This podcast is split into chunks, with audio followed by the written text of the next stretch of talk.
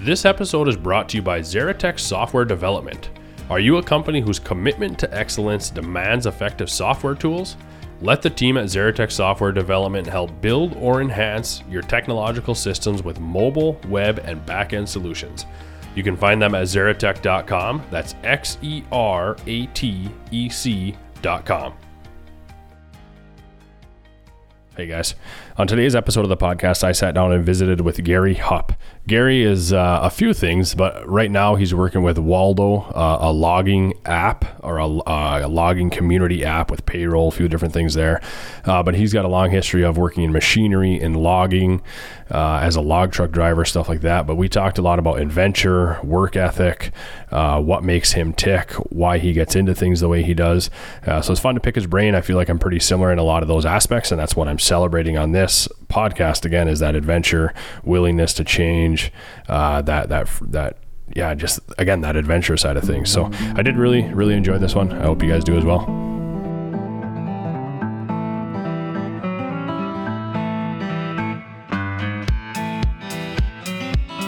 Welcome to the Obsessed Podcast. I'm your host, Logan Herkus. In this podcast, we get to meet and hear from folks who are obsessed with a wide array of interesting endeavors. We dive into some awesome stories and look at the mindsets and the psychology of those who are obsessed. Let's go.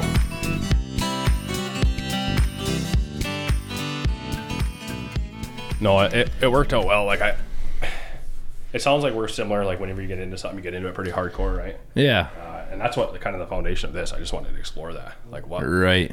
Because there's a lot of people who don't. They're just like, nah, I'm okay. Mm-hmm. once a year, whatever. No, it's just there. There's so many like, yeah, there's so many things a guy can do, and especially up here where we live, you know, it's it's uh, you don't want to. I don't. I get. I have like anxiety about getting bogged down and just not doing anything. Yeah. Should we just roll with this? We can just yeah get rolling. Yeah, you can edit whatever out if we don't need it. no, it should be good. Like I said, I brought you on for a few reasons, and you said you were kind of thinking beforehand about what are you passionate about, and it seems like you said anything, life, adventure, travel, in a way. Uh, if you had to sum it up, would it be that? Like, is it travel, or is it is it is it adventure, or what is it's it? It's just living today in the present. That's, I guess, the biggest thing. Hmm. I always, I always say, well, buddy of mine initially said it, but get busy living or get busy dying. Yeah. so it's just like it's just everything. You gotta stay busy. I don't uh, I don't like to sit around. Yeah. Is that uh, I like exploring that. Is that a is that a temperament since you were young, or did you have an experience that happened that made you say, "Hey, I need to focus on the present"? I think it was probably young. My parents were the same way. Traveled as much as I'm the second oldest of ten, so there was there was there was up to eight in the household at, at the same time. Um, but it was started with them. We always, uh, yeah, we just we're always on going on vacations. We went to Wisconsin Dells every August, uh, Tennessee every spring. That was our two staples. But in between there, it was always running around. So I think that's what it probably was from. I mean, my parents were both yeah adventurous and yeah, and because I, I, guess yeah, that's just curious if it's been a lifelong thing, or if maybe sometimes you found yourself in the past uh, not living in the moment and learning you need to, but it's more been a, a consistent thing through life, eh? Yeah, yeah, it's been right through life. Yeah. Uh, uh, okay, so the adventure side of things, that's what actually I was before I come up, before I hopped on, I was just checking out some of your different profiles and looking. Uh, you did a lot of traveling out west. At one point, I seen some pictures up in Alaska, stuff like that. Is that that, that must fit all the same thing, right? Yeah. So I I love Alaska. That's uh, that's probably my go-to. I tried to go there the first time I went. I I vowed to myself if I could ever make it work, every, once a year at least, to be in Alaska for hmm. a period of time. And the more I go, the more I love it. But we, so I went with the first time was with my wife. The second time went with my father-in-law. Third time, uh, it just kind of carried from there. I always went with somebody. My brother was living up in Fairbanks doing concrete, and uh, I brought my son up there. And we, yeah, every time we go up, I don't, I don't like a plan. I don't when I when I go, I just kind of wing it. Like when my wife and I went, we uh, we had plane tickets, and a car rented, and that was the only plan we had. Mm-hmm. And it was it was it turned out to be a lot of fun. But we uh actually got to. So I didn't have I never had a credit card, and the first time we went to so I rented I rented the car on a debit card. Got to Alaska. It was after midnight our time when we got in. And I'd rented a suburban because I, I figured if we we just wanted to fish, that's all we wanted to do. Fish and explore. My wife loves fishing as much as I do, so we uh we got to the airport, got to the rental. I said I, I have this suburban rented, you know, whatever. And he's so he asked for the credit card. I said, well, it's a debit card. Well, I didn't know you weren't allowed, or they didn't allow rentals on a debit card. Hmm. Is only credit cards. So we went back and forth. We were there for a while, and I ended up having to. Luckily, I had the cash on me. He had to, I ended up giving a big chunk of cash down, and he let me. He let us rent a cheaper Subaru for the Yeah. same price as the uh, Suburban. So Hmm. that's how it started. We were like, "Well, this is great. Here we go." So at least we had a we had a car rented, and uh, but it turned out to be we stayed a couple few nights in the car, a couple in a hotels wherever we could. We caught a lot of fish and had a great time. Explored a lot. Yeah. Uh, when was that? What year, roughly? Ooh, 2000 bad with years, maybe 15. Okay. Yeah, I've been talking for years. 15. Yeah. I've been talking for years. I need to get up there. We've been talking, dreaming. I've made plans. It's just never come together. Done a lot of traveling and exploring, but for whatever reason, Alaska, I just haven't made it. But it's for sure happening. Uh, Yeah, and that's the th- like I didn't go this past year. My daughter Jade is she's 14 now. She really wants to go, and I uh, promise her she's the next. So we'll head up and hopefully, uh, usually in the springtime, I like going when the king are running, king salmon, and um, we'll probably hopefully shoot for that Yeah. around. It's usually around the Fourth of July is when I try going.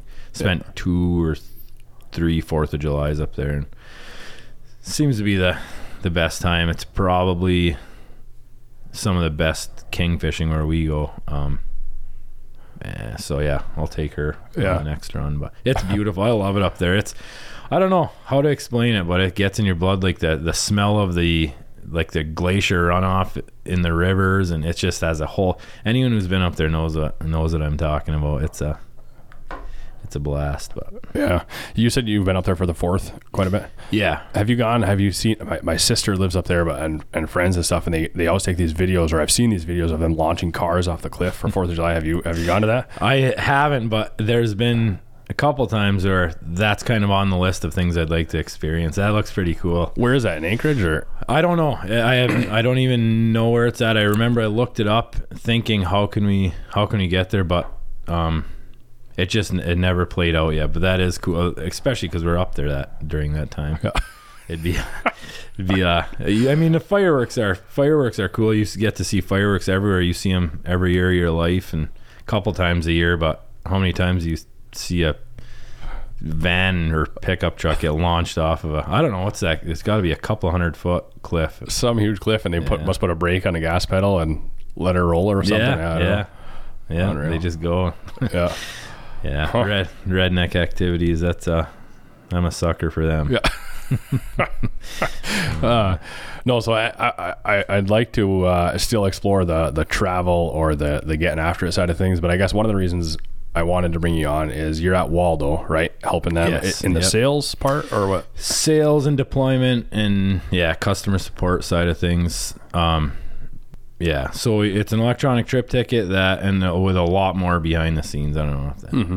And um, so we, so I came on. So I drove log truck for about eight years and logged at the very end of it. Got into logging. I ended up. I was gonna sell out. So a buddy of mine, Leo Hutta, had started this app and back in 2019 and he it was all an idea i was on the so we run on these phone lines we get on these headsets in the truck and um i was in the truck there and equipment and you can get anywhere from from two of you up to 10 of 10 guys on the line at once and talk about everything under the sun it gets pretty interesting if you can imagine but uh that's where I was on the phone line with a few of them, and kind of that's where I remember it starting. And I remember telling Leo, I, uh, I was all for it. It was a great idea. It was kind of started as trying to create a network from when the load is posted. When a load is ready to go on a landing, only a certain amount of trucks know it's there. It'd be nice if all trucks knew it was there, and if they wanted to come get it, they could see it posted on a board and say, "Hey, I want to. I feel like a ride up to Copper Harbor. I'm going to go pick up a load of wood." Me sitting in a truck was thinking, if I want, I wonder if there's any wood up here. I'm going up this way anyways, or if I was down at the mill and I wanted a load coming back from the mill to back to Houghton. If there was a backhaul, I could find it that way. There's there's many loggers. You drive you could drive by 50 to 100 loggers on the way back to back to Houghton from the Quinnesec mill and uh, you don't know I don't know I don't know any of them Mm-hmm. until I get up in this area where I know all the loggers. So it just was kind of the idea was kind of to create that network where they can uh, truckers could see where what wood needs to be hauled and loggers could put the wood up to reach out to the truckers that are looking for wood to be hauled. Mm-hmm. That's where it started at. It evolved. Uh, since then, it's evolved. Told Leo when it when it when it gets rolling and he needs an employee, give me a call. Be his first employee. I told him I, was, I would get him would get him fired up about it. I was fired up about it. I thought it was a great idea. Not many did. I would say there was decent bit, bit of pushback, more pushback than people that were for it. But um, there was a there was a whole list of reasons why. I mean, stealing wood was one of them. So if I'm a truck and a job has a regular truck trucker hauling all the wood off it, I'm coming in and technically stealing his wood. But Sure. um, a lot of stepping on toes, which you isn't good in this industry. You get a bad name Mm-hmm. fast for that. But uh, yeah, so I was talk looking into selling it when fuel prices went high. Rates weren't following the fuel prices, and I breakup came, and I made a decision in January. I said if if the rates aren't up by breakup, which is usually around end of March, you start sliding into breakup, parking the equipment for the spring. Um, if the rates weren't up by then, then I was going to list the stuff for sale. They weren't really up. They were going to discuss them during breakup. And coming out of breakup, they're promising big raises, but I decided I'm just going to list it. And then uh, around that time, Leo had kind of heard, so he called me up, and that was the time he was starting to things were picking up, and he had had a lot of uh, a lot of interest and some just say some bigger uh, companies that were showing some interest. So he asked if I'd be interested in jumping on, and I said for sure. And Hmm. we'll give it a year and see how it goes. That's what we did, and the year was up in April, and uh, well, actually in March, middle of March would have been a year, and I loved it. It wasn't it wasn't even a question to me. I said, well, uh, let's keep this thing rolling Yeah. but it was getting better and better. So now now we're at the point it's evolved a lot. So since it started, it's become basically the electronic trip ticket side of it. So when a trucker go goes onto a job, he he loads up, chains down, trims up, he heads out. There's a ticket box at the end of the job, and he'll fill out a ticket, fill out a ticket, put one copy in the box, ticket tube, ticket box at the end of the road, keep one for himself, get one to the logger, one to the land company. At the end of the week, he has to get all of them together with his scale slips from the mill. Get them together, send them in, mail them in, whatever you, however you get them to the land company or the logger to turn in, and that's how you get paid off of. So we're trying to eliminate the trip ticket side. It creates a lag. There's about a two to three week lag a lot of times that in getting paid because the paper trail of the trip tickets are so slow, right? And then Monday, Tuesday, Wednesday, whenever these companies, there's many hours spent in the office. Uh, one or two personnel in an office that are trying to get stuff together to get the, the loggers and the truckers paid off of them slips. Mm-hmm. So if it's all electronic, as soon as that load is dropped at the mill, you can it's a it runs as an app. You go on the app, click drop off load or the load's dropped off, and uh, it's immediately sent to the to the office via email or the system. There's a desktop version that uh, they can see what's brought in, what's in the woods that are as yet to be hauled, what was decked up that week, what hat wasn't hauled. So, uh, yeah, it just kind of makes everything a lot more visible of what's going on on the job, what needs to get hauled, what has been hauled, who hauled it, and they can they can technically pay right off of that, and you you know immediately when that load is dropped off who gets paid what. Sure. So Sure. Well, no, I, I guess it's fun to see you guys doing that and making that happen. But part of what I wanted to explore there is the uh, again, I, maybe it's because I like to search for this, but the willingness to change. Uh, for you, was it scary? Was it easy? Was it exciting for you to get out of the logging side of things and into Waldo? Uh, again, you said it's a way different role than what you're used to. Yeah, so I'm. I mean, I'm used to what ever since college. I my first job I was running equipment. So since went to two years for collision repair at NMU, and a lot of that I said I'm gonna. I moved to South Carolina, got into running heavy equipment. So since then I've been in equipment. And so that's what I was used to, and I, I love it. I still to this day love running equipment, and that evolved into driving truck.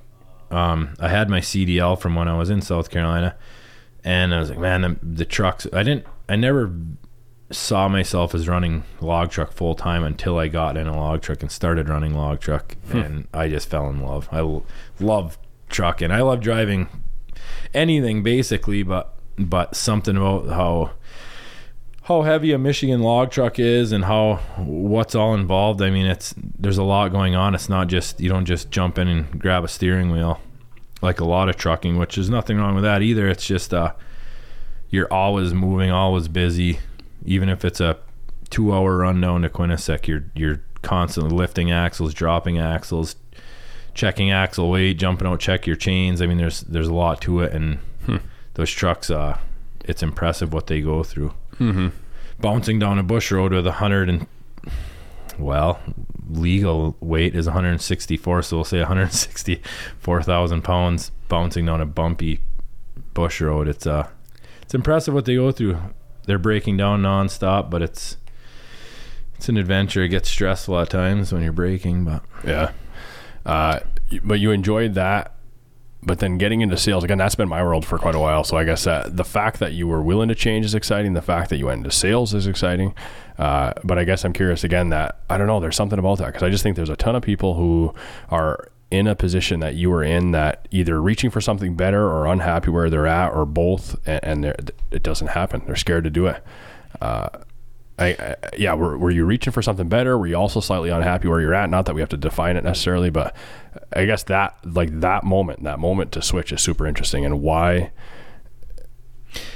Why did you do it? What were you searching for? What you know? Yeah, so when I when I obviously I had a plan in mind. My plan at the time was to sell out of logging and get into so dirt work is what I knew and running heavy equipment.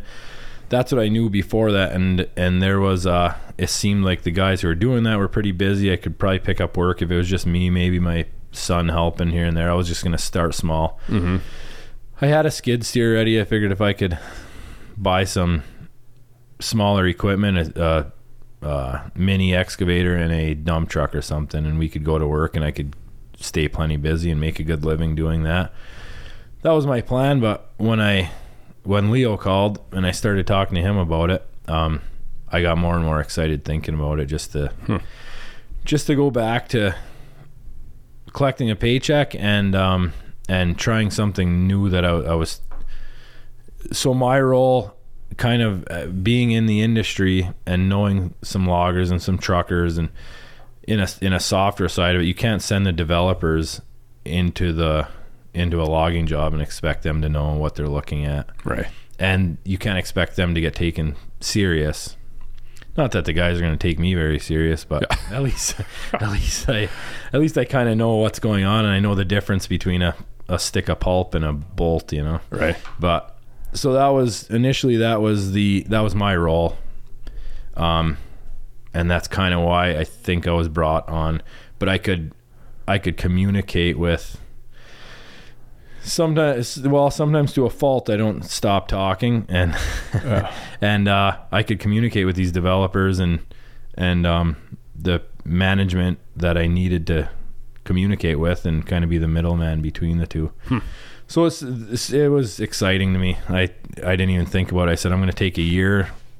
I'll I'll dedicate a year to that and commit a year to that rather and um and see how I like it. I could always go back into dirt work. I could always go back into trucking. I could always any of that stuff. And um, the more I do it, the more I love it. Um, Yeah. as far as the sales side of it, it's, it's I don't I don't consider myself a salesman. I've never even thought about being in sales, but I uh, I have. I guess I do sell a lot of stuff, and it's mainly vehicles and toys. You know, you're always buying and selling. That goes back to never sitting still. It's um, we had a list at one time of how many vehicles. My wife probably still has something. I don't know how many vehicles I had before I was before I was 18, and it was probably in the in the 40s. But yeah. yeah, it was just most of them were junk. It's just um, they're fun. You buy in and sell, or buy, fix up and sell, and Mm-hmm. so that was my that was my sales experience. Yeah. And again, there's a on the sales side of things, like you said, you maybe don't define yourself as that, but uh, to me, it's just a communication. Like, are you good at communicating? And clearly, you are. Like you said, if you can, if you can uh, potentially say you can speak to a fault, like people say that you talk a lot, right? And you have that ability, and you can also relay messages from uh, technical engineering programming to the job site and back and forth and whatever. I, I feel like I talk about that a lot, but there's just a huge value in that. Like, there's not many engineers that can. Uh, the cliche engineer can't communicate, right? Uh, Right. that if you can be in that role and have that communication ability, I think it's uh, a huge superpower.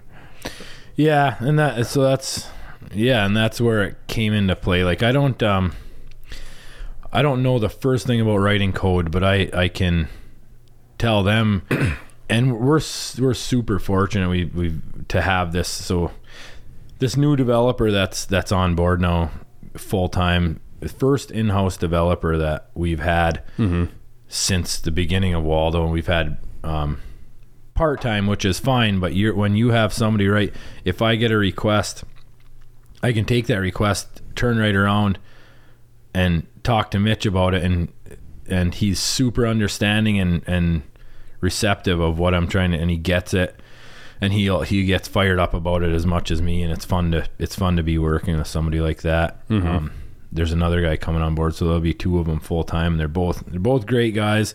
That makes it even more fun because they uh just fun to work with. It's not nobody's butting heads. No, we all get along great. There's a well, there'll be five full time, and then we're working with a bunch of part time and some uh some different consultants, I guess I'll put it, and uh, they're all just a good group of guys. A, lot, a couple weekends ago, we all got together.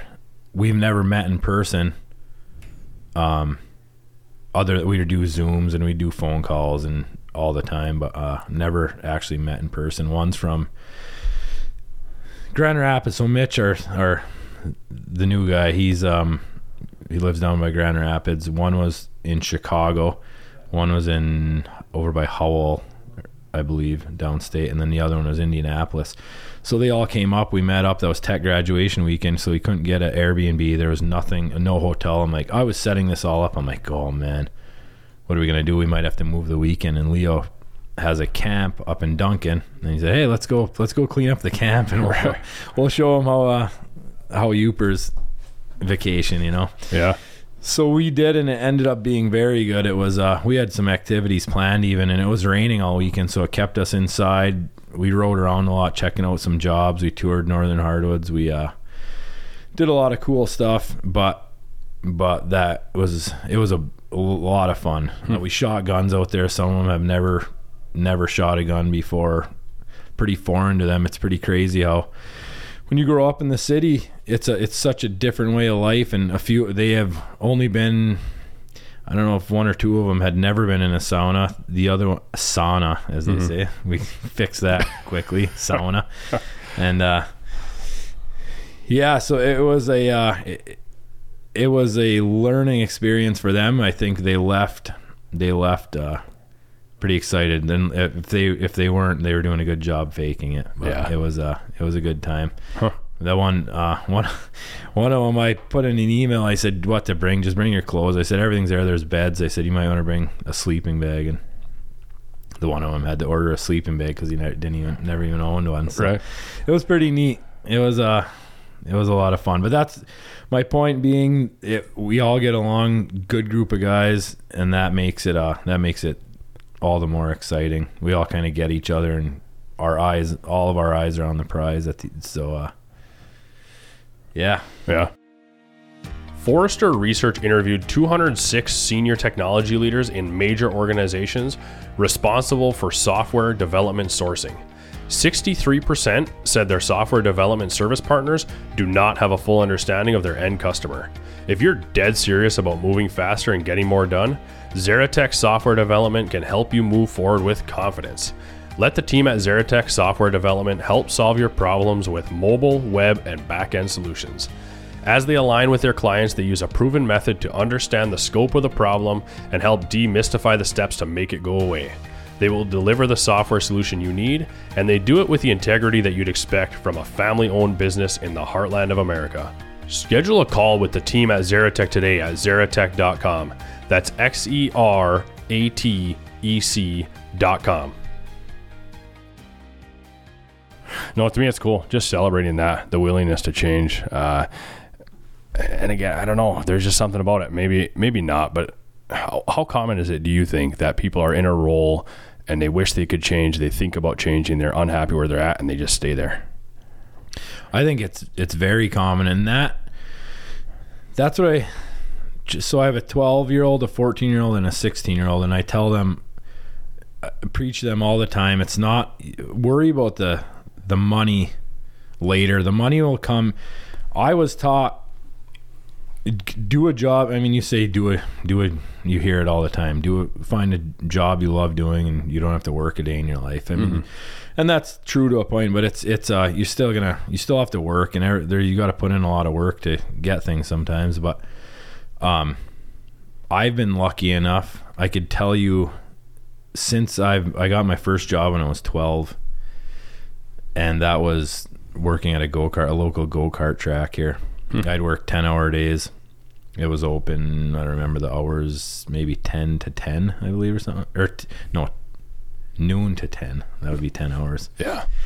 And uh, I would just run around when they spin out. I'd run around pushing them straight. But since that job, I can honestly say that I've had one job that I didn't enjoy Yeah.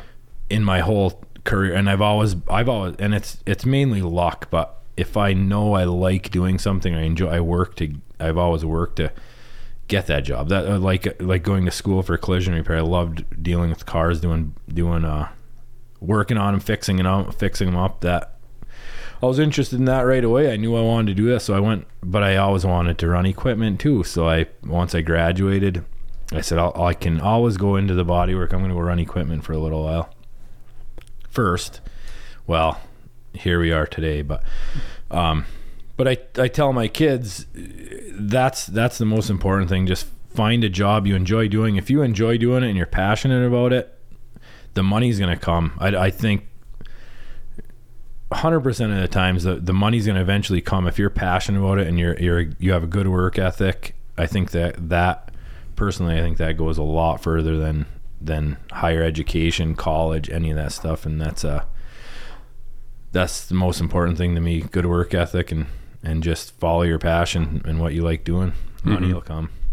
And it, but there is a, a thing that the other side of it where it feels like we are fortunate to have grown up here to to learn that work ethic side of things, right? Because you could kind of get lost in the follow your passion side, and like, hey, at the end of the day, you got to work, right? right Uh, Yeah, so that, that's you got to mix it with the, the good work ethic, and that and that's. Uh, I started working at twelve. My boy, he- he's sixteen. He's the sixteen year old. My my daughters are the next two. I have one boy, but he uh, he's been working.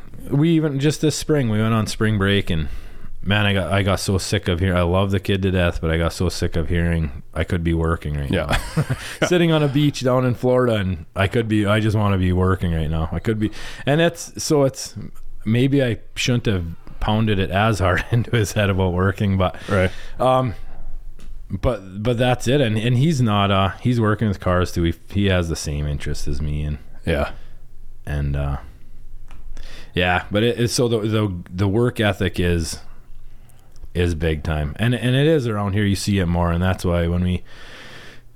Not that it's not in South Carolina, you can't work, you had to build a good work ethic anywhere you're at. It's um, I I knew it was a big way of life around here, for me anyways. And when we had we had Austin in South Carolina, and it wasn't long before we both knew we wanted to bring them back up and raise them in the UP. Yeah.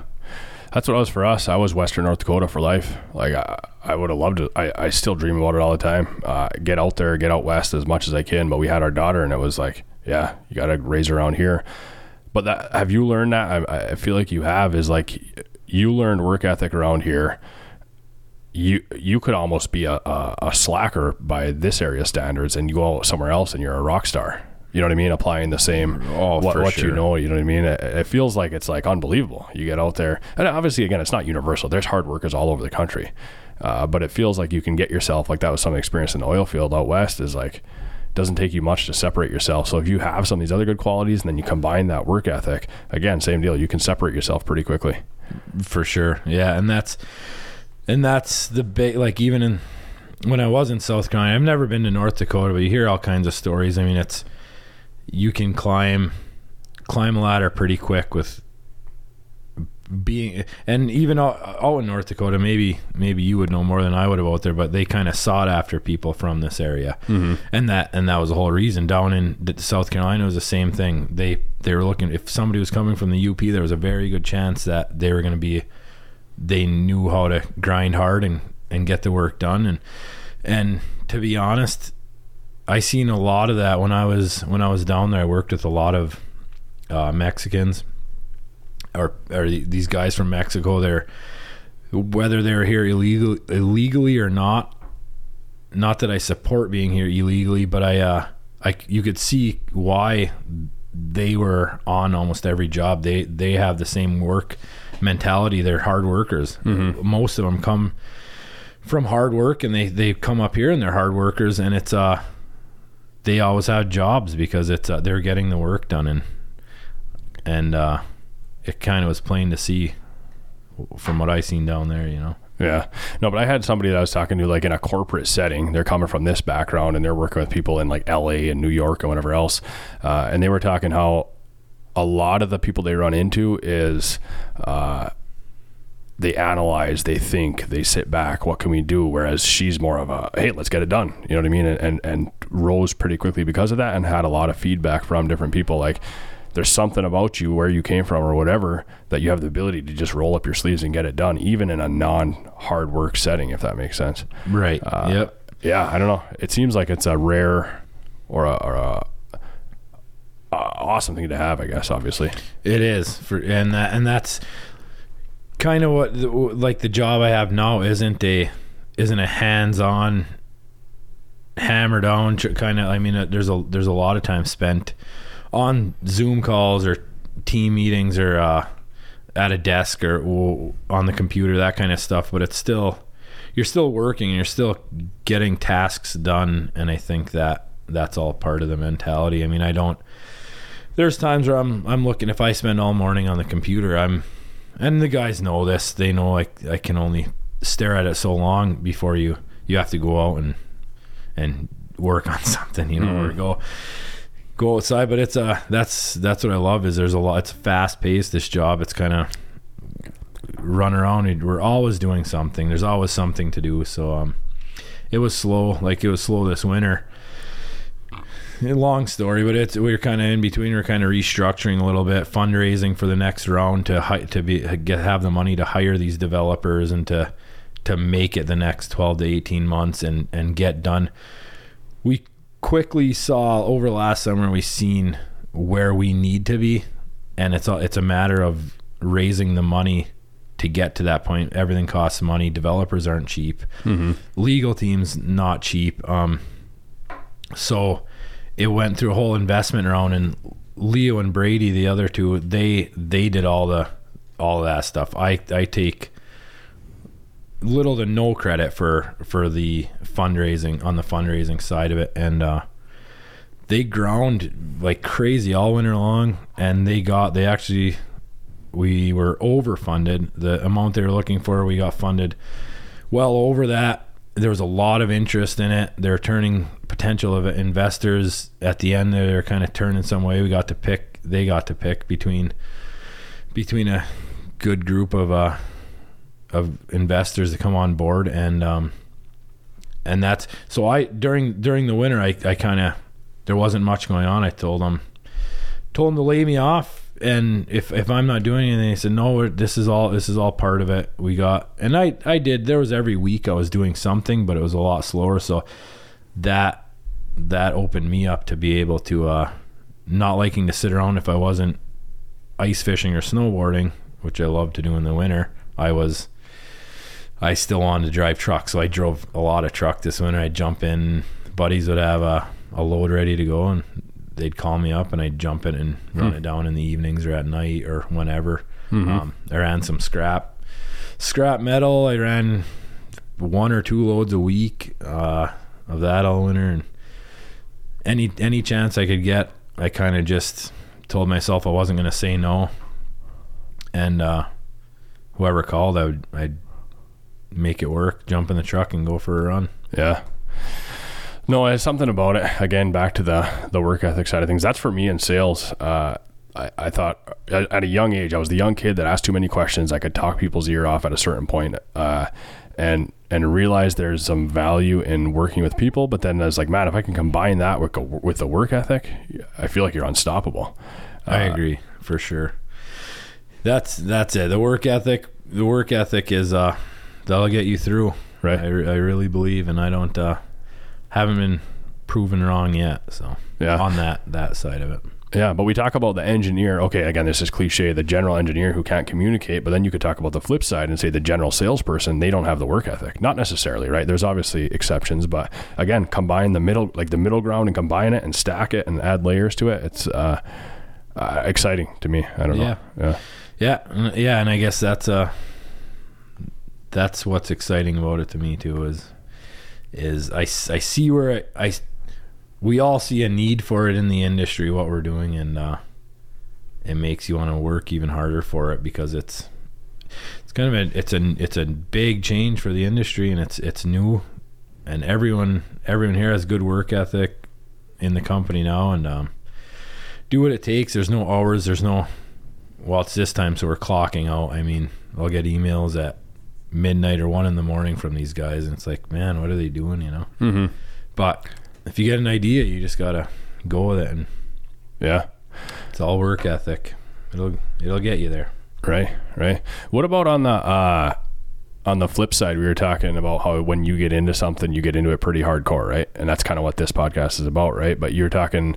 You recently told the story to your brother, or texting your brother saying, "Hey, let's get e-bikes," and he's like, "Man, how do I even keep up with you?" Right? You're talking about getting into these different things has that, have you always been that way? Again, I, I feel like I'm the same way. A lot of times when I get into something, I get, I mean, I'm 10 layers deep in two days. Uh, but have you always been that way or what, what's that come from? As far as I can remember, I have, I, I guess I don't, I don't know it to be any other way. And I don't, it seems normal to me cause I, cause I do it. But yeah, like if you go in my garage right now, it's, it's full of stuff and that, and just like hobbies, like you got like, I get told all the time, um, pick a hobby mm-hmm. or two or three.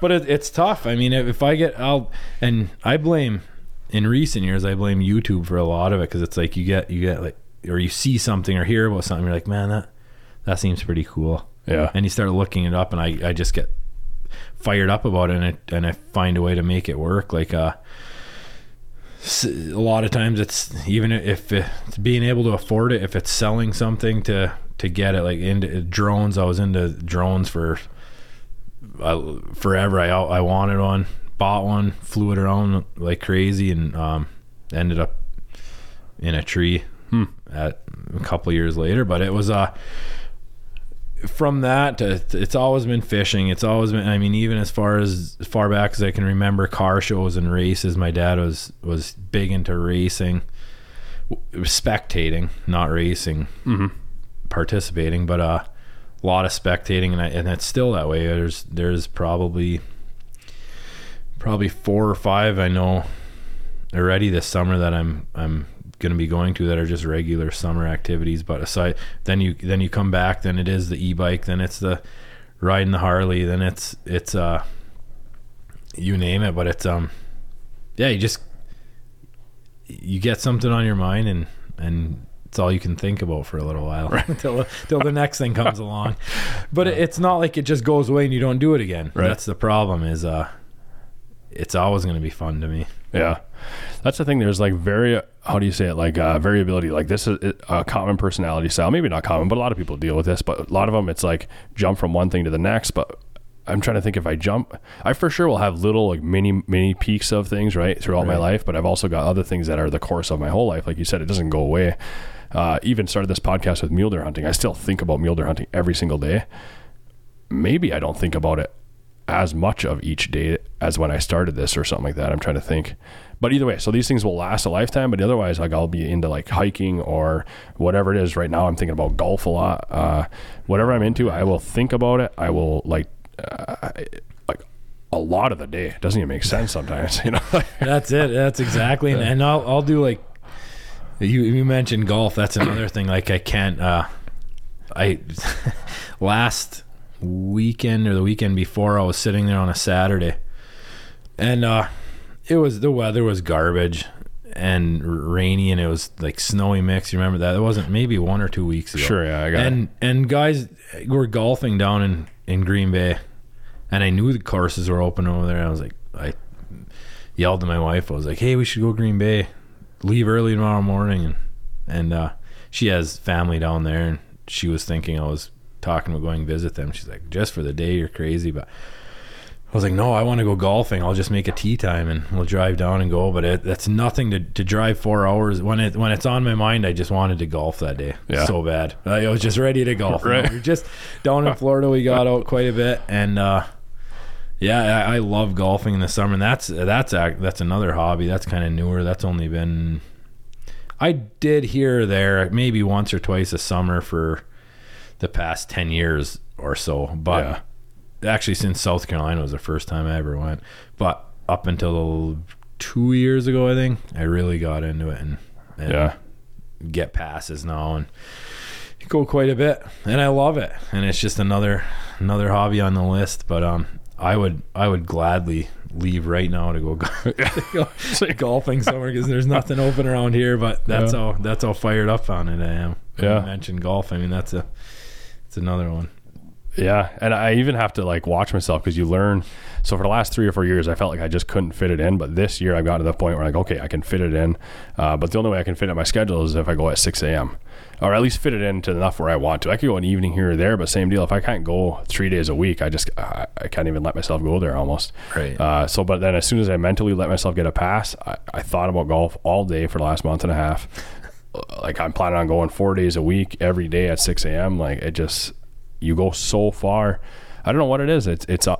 I don't know what makes you go, go like that because it feels like a lot of people can just go part way. And, and again, it's not that one's worse or better than the other, but I, don't know. I can in a matter of like 15 minutes go from ah, I should get a golf pass. Yeah, I got a golf pass. I'm gonna golf every day, and uh, you know what I mean. Like right. just oh right. yeah. And it has it's zero percent to do with the fact that I see any progress in my game. Right. Like I'll go out there and by by hole two, I'm I'm thinking this is the dumbest thing yeah. I've ever I've ever uh, grasped onto was was golfing. This is the dumbest sport there ever was. Yeah. I'd be so mad, but then there's days you do you do all right and you're and you're just loving it and you you could have the crappiest game ever and come off a hole 18 with a good chip shot or something and you can't wait to go again. Yeah. right. But yeah, it's it is. I uh I agree with you on the golf. Yeah, I don't know what it is about it, but hopefully I can get out a little more this summer even. Yeah. But no, I don't know. It's uh again, try to try to learn from people, see how you're different than me and how I'm different than other people, but just what makes you go to that level. I don't know. Have you thought about that? Why you're that way? Why you go that deep into things and why you can't just passively do something? I don't I don't know. I like I said I've I've never been any different. I don't think. Um, as soon as that, as soon as the weekend is, there's there's, I could have have something planned every week, weekend for the rest of the summer. From now, I know the next four weekends are are done for me already. I mean, I got I got one thing after another, and if I go, that's just because I don't. But I, I like it that way. Like if I. uh the, the thing is, the crazy thing is my wife isn't like that. So these these things were that i do is uh is kind of me going and she she like she's a homebody. She likes to stay home. She has the farm there that she's big time into and uh sh but we don't get in we don't slam the door on each other and and step on toes or we say no. We never really said no to each other. It's just kind of like naturally in any relationship you get a little bit of frustration. Mm-hmm. But um she knows that I that I I have to keep going. I'd probably drive her nuts. I mean, maybe if I'm sitting around on a weekend, she wouldn't be much rather me be, be gone at the end of the weekend. Oh, man, I wish you just would have just went somewhere. But uh I've always been that way. I don't I don't know any different and if if there's nothing planned that weekend, I almost guarantee you something will on Friday I'll have a plan. Yeah. Camping. Love camping. Um anywhere around here, any chance you can get. I love like the island up on Medora or anywhere, you know. I mean just jump in the boat and go jump on the Argo and go jump in a I have a I'm new to us this year. I have a rooftop tent we just got. I've always wanted to try one of them out. Mm-hmm. Um, I don't know if you ever messed around with any. no. I've seen them, but yeah. Yeah, so it was it was kind of we were looking to getting a camper and trying to figure out what to do and uh, yeah, so that's new. I just uh, about a month ago I got a well right before our, our spring break trip we took it down to Florida. It's it fits all of us. It's one of the it's a bigger one. I mean you got there's five of us and we all slept in there comfortably. Hmm.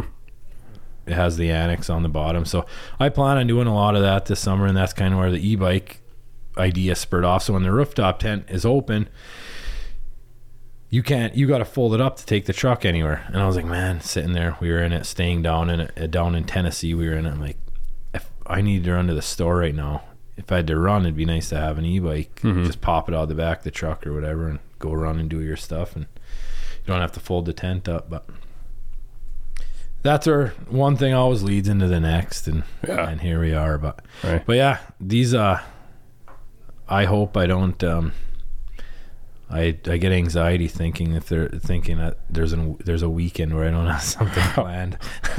Yeah.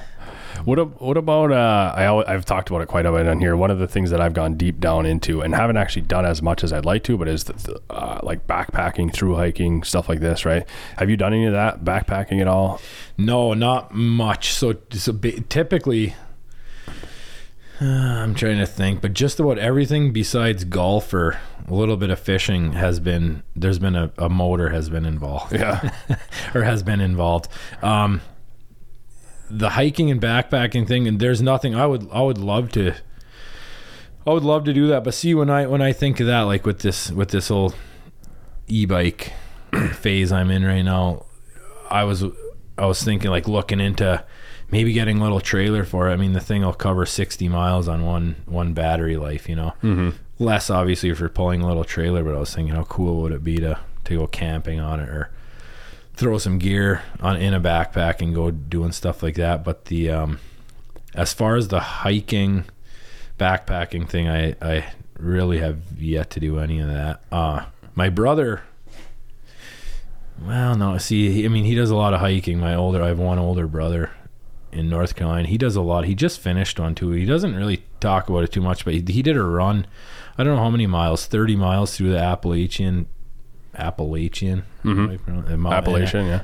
Anyway, he uh, yeah, some run, some some little. Anyway, I seen some pictures of him that he finished it. And he does a lot of that kind of stuff. So, but yeah, the running, the running and the the backpacking and stuff, not so much. Yeah. Yet. But for me, I feel like it's less of an exercise thing for me. I guess part of it's the hunting side of things. We've got into it from hunting out west and doing a lot of hiking there, uh, and doing a little bit of backpack hunting out there as well. Uh, but then, uh, it got me thinking about again through hiking but part of me is again and i'm curious if you'd have the same thing but maybe in a different context for me the I, like i'd love to take five months off and go hike the pacific crest trail or the appalachian trail or something like that just again, I've done down deep rabbit holes here, but more about like the mental side of things and like how where do you go to? I've talked about this before on here, but where do you go to on week one, on week five, on on month three? Uh, are you disconnected? Are where does your mind go to? All that kind of stuff, right? But could you? I, I guess I, I'm curious if you would appreciate that outside of the act of hiking itself or for, for something different than hiking itself but then or would you would you appreciate the same thing going on like a three month motorcycle tour around the us or something like that? Or around the continent or something like that? Yeah that that actually is a big bucket list thing for me is to take a couple weeks and i've never i love riding the bike um taking that and going out west like in well there's sturgis. I'm not really crazy about going to Sturgis and seeing like I don't mind seeing the big crowds and the people and experiencing that just to say I did. Mm-hmm. Um, I'll do anything like that once, but I, I, know that wouldn't be the highlight. I would just love to go on a on a bike trip like that. But as far as the it and it wouldn't take much. Like there, you don't have to you don't have to twist my arm into into anything really. Mm-hmm. You could it it'd be pretty easy to get me fired up on backpacking. If you called me up and said, "Hey, we're going we're going on a if I had the time obviously I need to work and right. I'd have to have the time off. But if I if if time wasn't a or work wasn't an issue and you called me up and said we're going on a 2 months backpack wife the wife and kids are the only things I would be thinking of like right. Man I, I, I would miss them. You know I haven't I don't typically I'm I'm gone but I don't go for a week would be tops of what I've ever been gone for you know? Mm-hmm.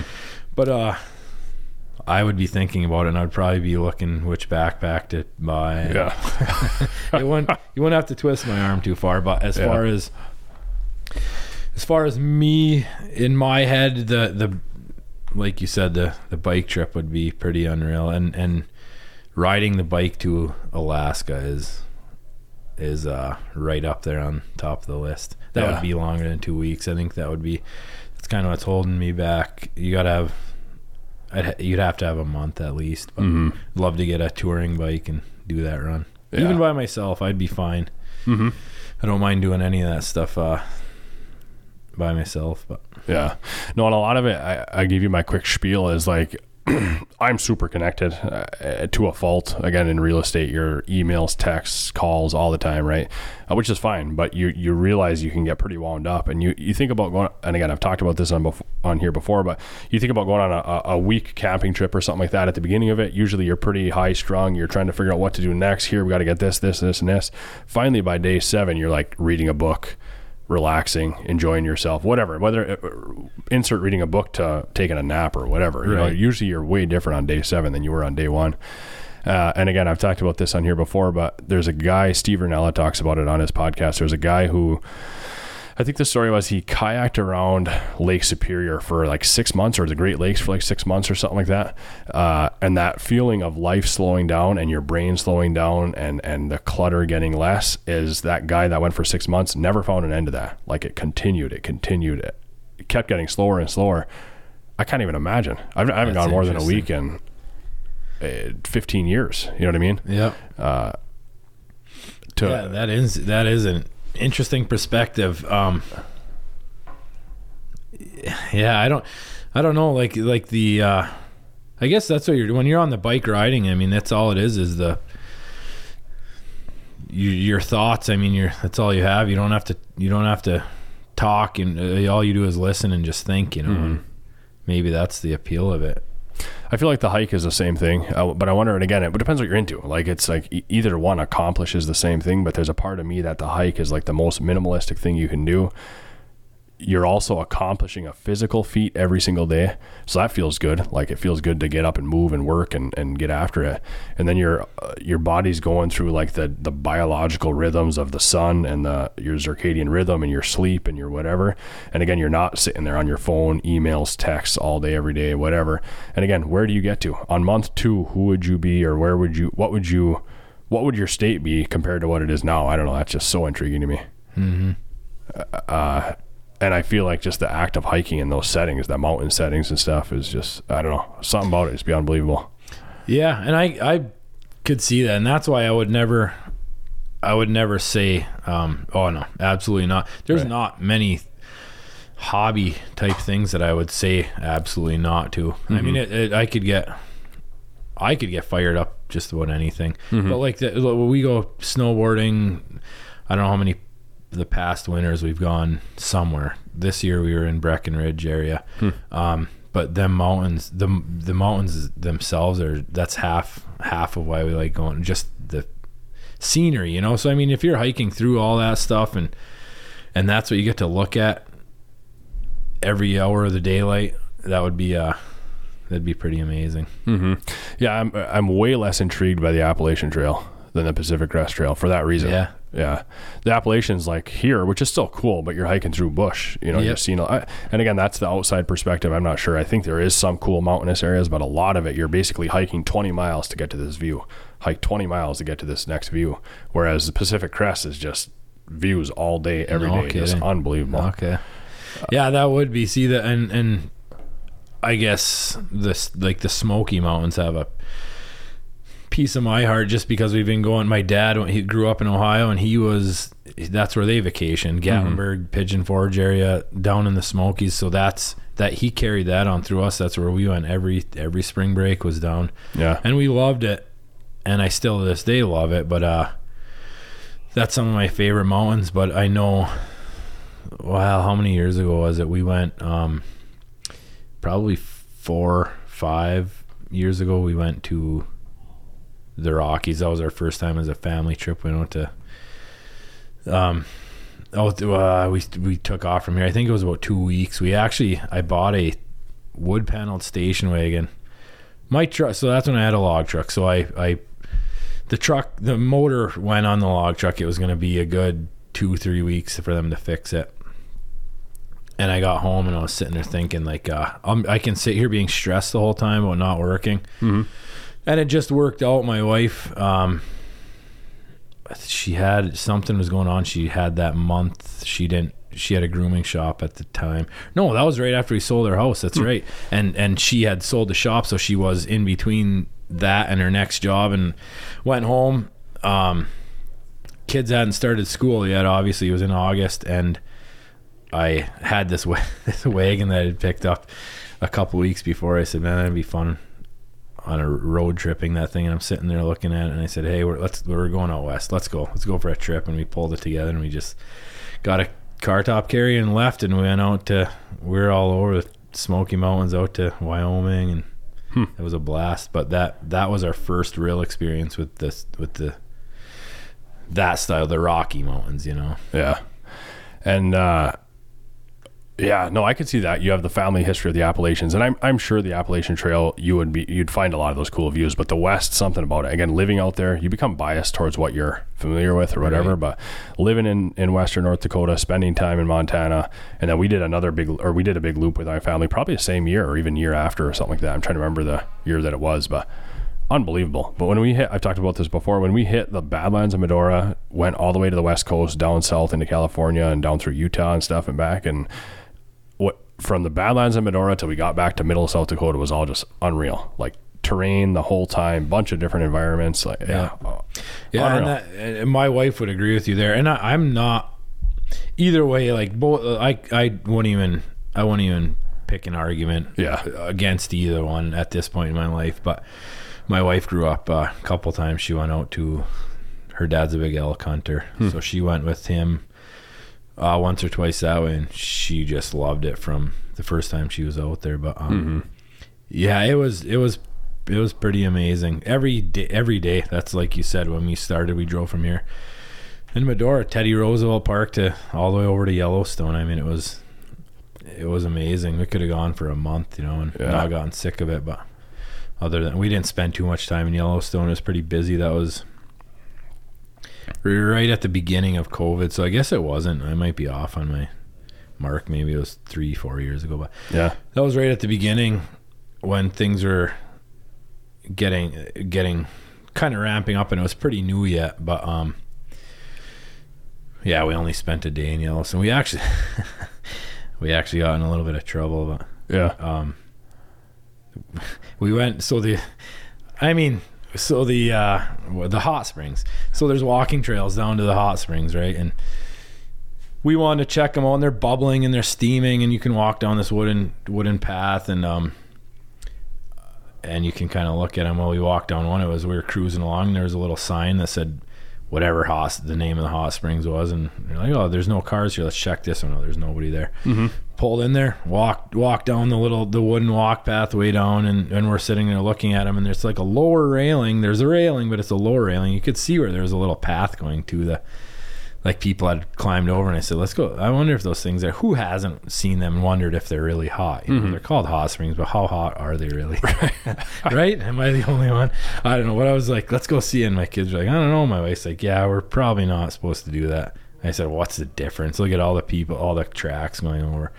So I jumped over. We're kind of, we were kind of standing there by him and it was, it was pretty cool. And a, uh, ranger park ranger came running down the path with her phone out and yelling at us and we jumped back over and it's pretty embarrassing to my kids that I egged them on to do it but um, Yeah. so it was mad like when you when you do that at being a national park it's a mandatory court appearance she was saying this was on like a Friday and she said she was supposed to arrest us and all this stuff and we and Monday was was it a, something it was like a holiday or there's something Monday they were closed so we'd had to wait until Tuesday for our we'd had to wait till Tuesday for our court hearing. The kids are sitting in the car looking back like what's going on you know and um anyway we got out of there with just she let us go. Her supervisor said no we gotta haul we gotta take him in and um she said she'll get written up for it but she just wrote us each tickets and she said just and just make your way out of the park you know and Yeah. so that was our the Yellowstone experience. but they weren't cheap tickets, but I was glad we didn't have to spend time in jail. I mean, it was the hindsight. I'm like, that's a thing I can uh, get us into some pretty dumb situations, but Yeah. it's just that uh, act before you think thing, you know. Right. Right. Yeah. No, and again, I'm not trying to. Uh, I don't know. I was just curious, even giving you the spiel. I'm not trying to say you should do it or whatever else, but kind of just giving you some background of of what that, why that intrigues me or whatever else. But Yeah. that, yeah, something about it, the West, whatever else. But you have that same feel for the motorcycle side of things. For the motorcycle, is it is it have a similar thing like the I don't know what you call it, the where your mind goes to in that versus or like how relaxed you are Yeah. or something like that. Hundred percent. That's, I think that's that's all of it. I mean it. It's just, it's just fun, but the biggest thing is when your mind kind of shuts off, and when you're on that bike, that is, that's all you're thinking about, and what you're looking at, and the smells, um, all all of that. But it is the just the mindset you're in when you're on the bike. It's it's the toughest part is just getting on it and going, but a couple miles down the road, you you don't want to stop. Last summer, I put about around 10,000 miles on hmm. and it was Wisconsin, a little bit of Minnesota, downstate. But you see parts of this these states that you never most people, even if you travel a lot, you just shoot down through Wisconsin. Like I was shocked at how beautiful like southwest Wisconsin. I don't Oh, know if yeah. you've ever been down that mm-hmm. Richland Center area, down below Wisconsin Dells. You start getting down and it's like it's actually a lot of hills, a lot of curves. It's, it reminded me a lot of of like Virginia and Kentucky area, but uh would never know that that stuff if you didn't just go and kind of explore just pick or stay off the highways. I I I love just finding back roads you're unfamiliar with and I've done a many miles on roads that I have no clue where they're where they're heading. No idea if they're going to turn to gravel and I have come up on gravel many times, but Mm-hmm. that's all part of it is you're just uh it's all in the in the traveling i've never minded driving um that's the that's the fun of it to me is the is the getting there the destination isn't even as as much fun in my head as the getting there i guess Yeah. When we did that loop out west, I think we put on, it was like three weeks. I think we put on uh, 8,000 miles, 9,000 miles or something. And a lot, seems right. Either way, I'll have to go back and figure it out. But a lot of people were telling me at the end of it, you're going to be like, oh, you're going to be driving, like, you're going to be sick of driving. When we pulled in, I said, I could turn right around and do it again tomorrow. Like, it was Right. unreal. I loved it. You Yeah. know? yeah i heard it years ago i, I think it was louis louis L'Amour said um travel too fast and you miss half the reason you're traveling for, right? I don't know if you ever heard that, but and that's that's how it is. Like it's uh the getting there, like even even on our spring break, it took us five days to get back. Like we weren't even we weren't in Florida that long at all. Well, four days maybe, I guess. But it's the the highlight of our whole vacation. We love Florida and we love being on the beach and warm weather. But the highlight was the ride back because it was like kids are like, "Why are we leaving on a Tuesday? We don't have to be, be back till Sunday." You know, Tuesday or Wednesday. I think we left and and uh, we we found some unreal. I, I knew I had heard that Tennessee has some pretty cool waterfalls, so I was I was kind of Google searching, trying to find where they were. These uh, Cummins Falls and the um, oh, what's the name of the other ones? Anyway, they're uh, they're unreal, and it, and it's not like they're they're somewhat popular, getting more popular, but like nothing I've seen. Waterfalls, there. I mean, you could you have to hike about three quarters of a mile up a river, come around a corner, and they're just there, and you could swim in them, and um, but stuff like that, the kids are just blown away, you know, and we're out there swimming and in uh, some waterfalls in the backwoods of Tennessee, and Mm-hmm. but stuff like that, it's it's just we could have we could have stayed on the beach, and that's fun too, and that's nothing wrong with that. I would have probably tried going golfing, let let them beach it up, you know, but Yeah. but th- there's so much to see, so much to do and see. It's it's uh, you got to just get out there. Yeah. Speaking of uh, Louis L'Amour, thinking about the Western, sometimes, again, I, I don't really prep for these, but I will, in a way, prep of like mindset thing. Not mindset. I don't know. I just think about you and I was thinking about your history of logging.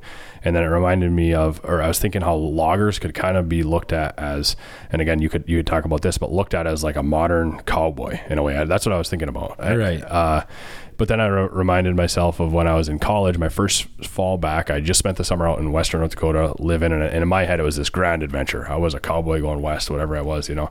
We got back, we had this uh, English professor, and we were talking about cowboys and whatever else. And somehow, one, one of us, me and my friend that both went to North Dakota that summer, said that the uh, oil field workers in Western North Dakota are the modern American cowboy. And she agreed with us, and we were all just charged that we were that. but then I got me thinking about that same thing for loggers and that how you guys are kind of your own little breed and you're kind of not in it unless you're in it in a way, right? Like if you're in that logging community Right. or whatever, uh, you could make a lot of jokes about the fact of how different logging is today versus how it was 50 years ago and the new equipment and you can go log in your white tee and whatever, right? But, uh, I don't know. That was just something I was thinking about. And then that, like that whole, I feel like a lot of it I could encompass in like our, a, a romantic vision or something. And that's what the adventure is. That's what like hiking on the Appalachian Trail is. That's what heading out west is. That's what a lot of these things are.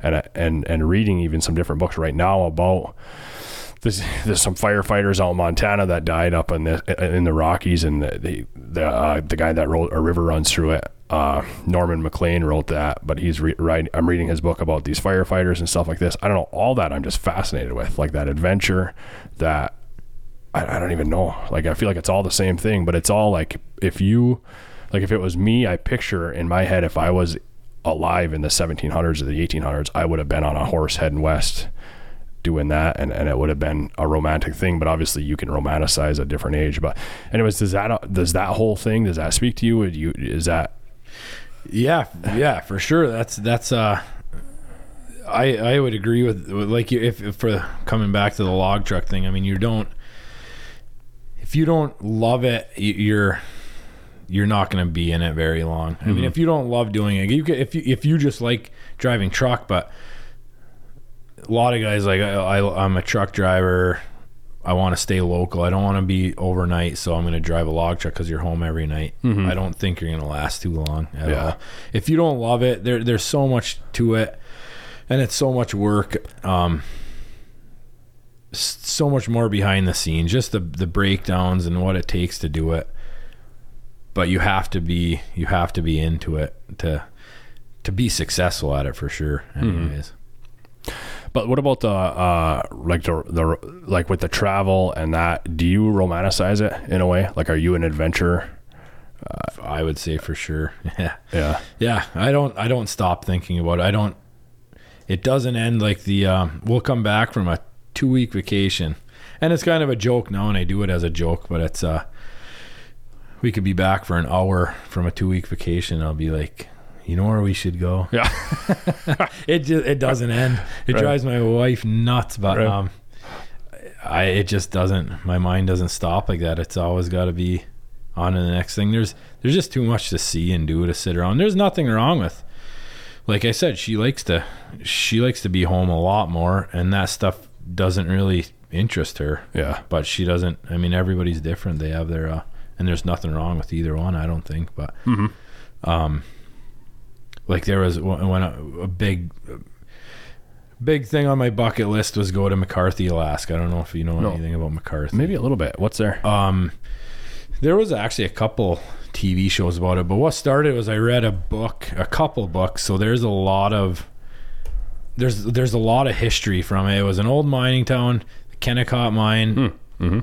Um, that's what started it. So they were up there mining copper, a few other things maybe. The mine got shut down. All the miners are there. They went to bed at night and they woke up the next morning to the mine being shut down, and everyone told them they have so much time to get out Wow. leave everything everything got left behind and mccarthy kind of got from what i understand you could fact check it a little bit but what i understand mccarthy kind of started is about a five miles down the trail they started a little town the people who didn't want to leave and that became mccarthy alaska Huh. so but there's a lot of history and a lot of dark history the the two books i read um i say i say read but truth is i i uh it's all it's all uh, on an app i listen to them audible Sure. but anyway they were this Papa Pilgrim was one, and then these these um the town most majority of the town got wiped out. And there's the Mail Day murders. It's called. That's another. That's the other one. I mean, it was all interesting. Well, when I went up to up there with my son and to meet my brother and up there, he uh we we drove down. We actually went. I was like, we gotta go. We're going pretty close to McCarthy. We gotta go. Mm-hmm. So it's about an hour drive in on a gravel road, kind of a rougher road Mm-hmm. um well 60 miles it wasn't an, it was longer than an hour but we just envisioned our we were like oh it should only take an hour. Well when we got there it was all gravel and and anyway you get to a bridge and you got it. Mccarthy's only a couple miles in but kennecott we were staying in kennecott and that was about six miles from the bridge where you park. Mm-hmm.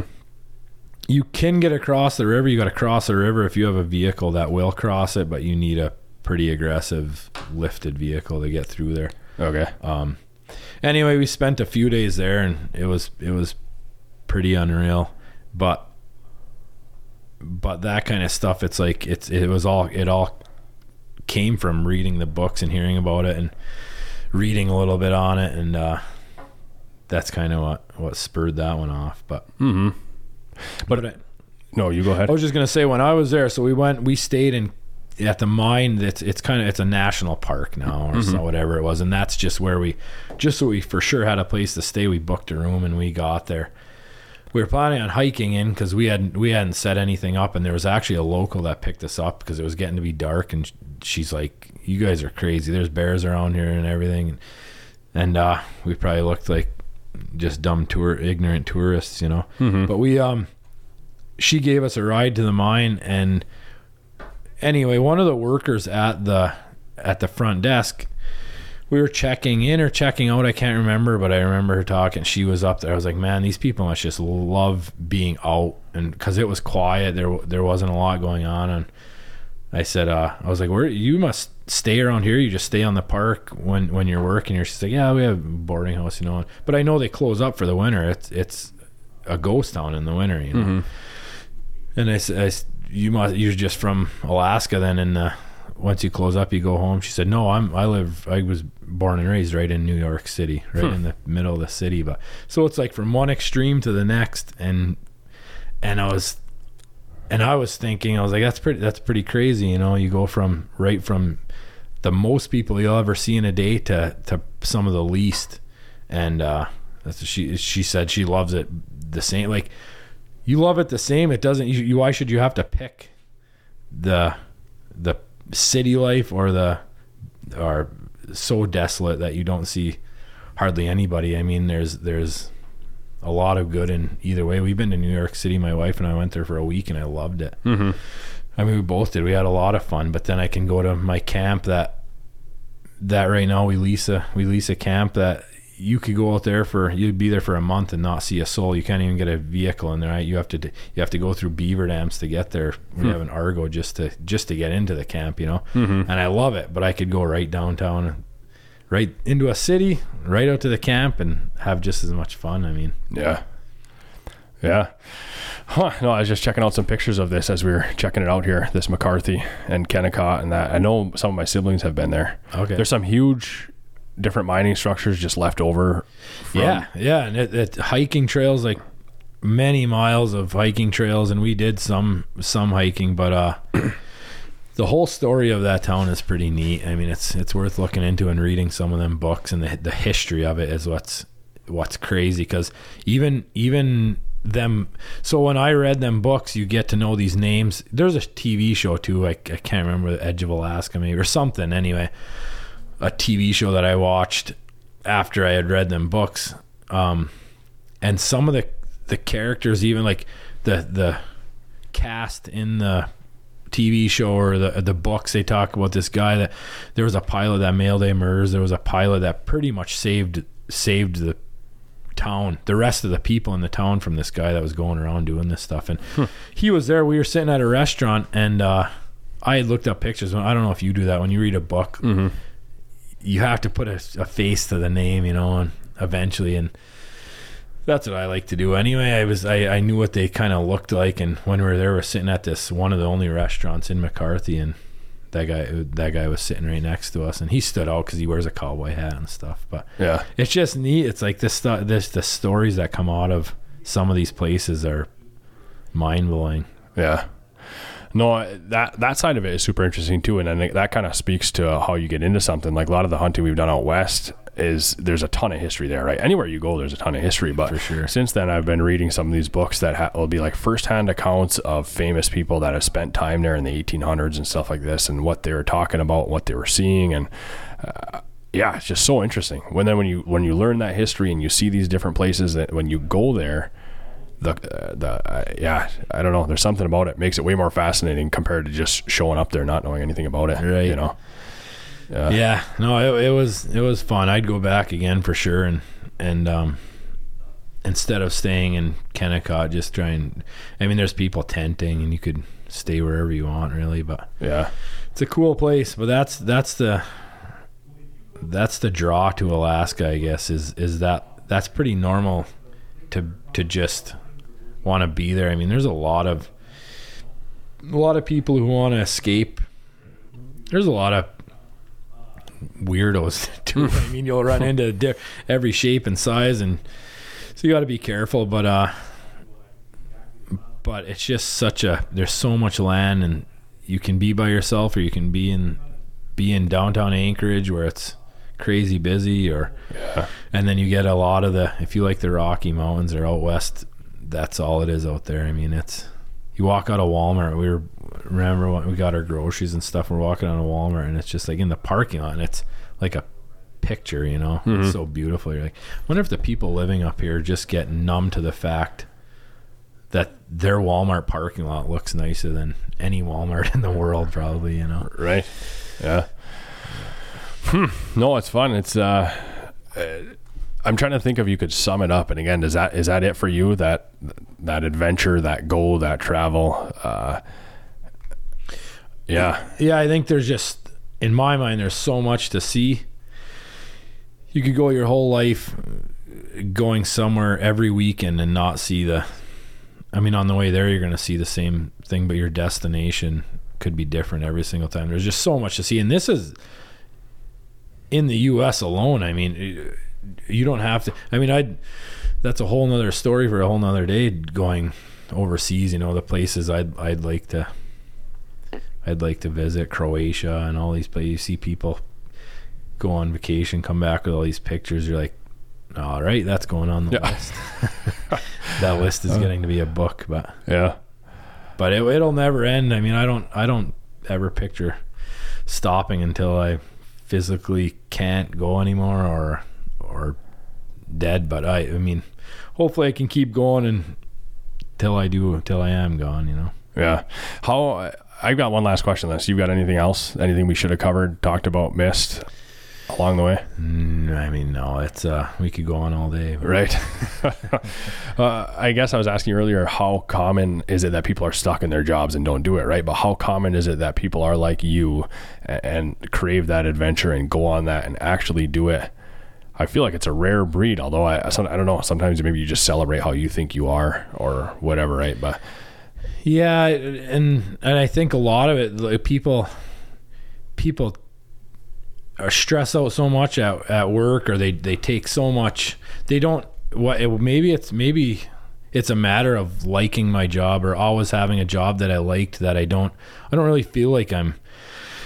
I'm working all week long. It's just like you go from your adventure in the week to your adventure on the weekend. You just don't stop. You just kind of transition into that week. But maybe it's maybe that is the the difference. Maybe these people are like they just can't wait to get to Friday where they can go relax and sit and free their mind Yeah. of stress and and a job that they don't like. They wake up dreading to go to. And I mean, I don't it's pretty rare. I don't really know what it's like. There's obviously days where you're not feeling good or you're not, you don't feel like doing the task you have to do that day, but it's pretty uncommon to wake up and not look forward to going to work or mm-hmm. going to going to your job or going to do what you have to do that day. So maybe that is the difference. Maybe they they're they're they dread it all week going to their job that they see the weekend as their only free time to, to just relax and not do anything or go anywhere but yeah, I don't. Maybe that is the difference. I'm not.